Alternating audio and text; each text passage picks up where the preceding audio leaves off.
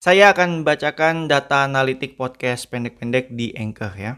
Total pemutaran ada 7.979 kali. Episode dengan jumlah pemutaran terbanyak berjudul podcast pendek-pendek podcast teratas Spotify dengan 75 kali pemutaran. Secara geografis, 95% berasal dari Indonesia, 5% berasal dari Amerika Serikat, dan kurang dari 1% berasal dari Jerman, Denmark, Malaysia, Taiwan, Spanyol, India, dan Inggris Raya. Berdasarkan platform mendengarkan, 52% menggunakan web browser, 38% menggunakan Spotify, 2% menggunakan Anchor, dan 8% menggunakan platform lainnya.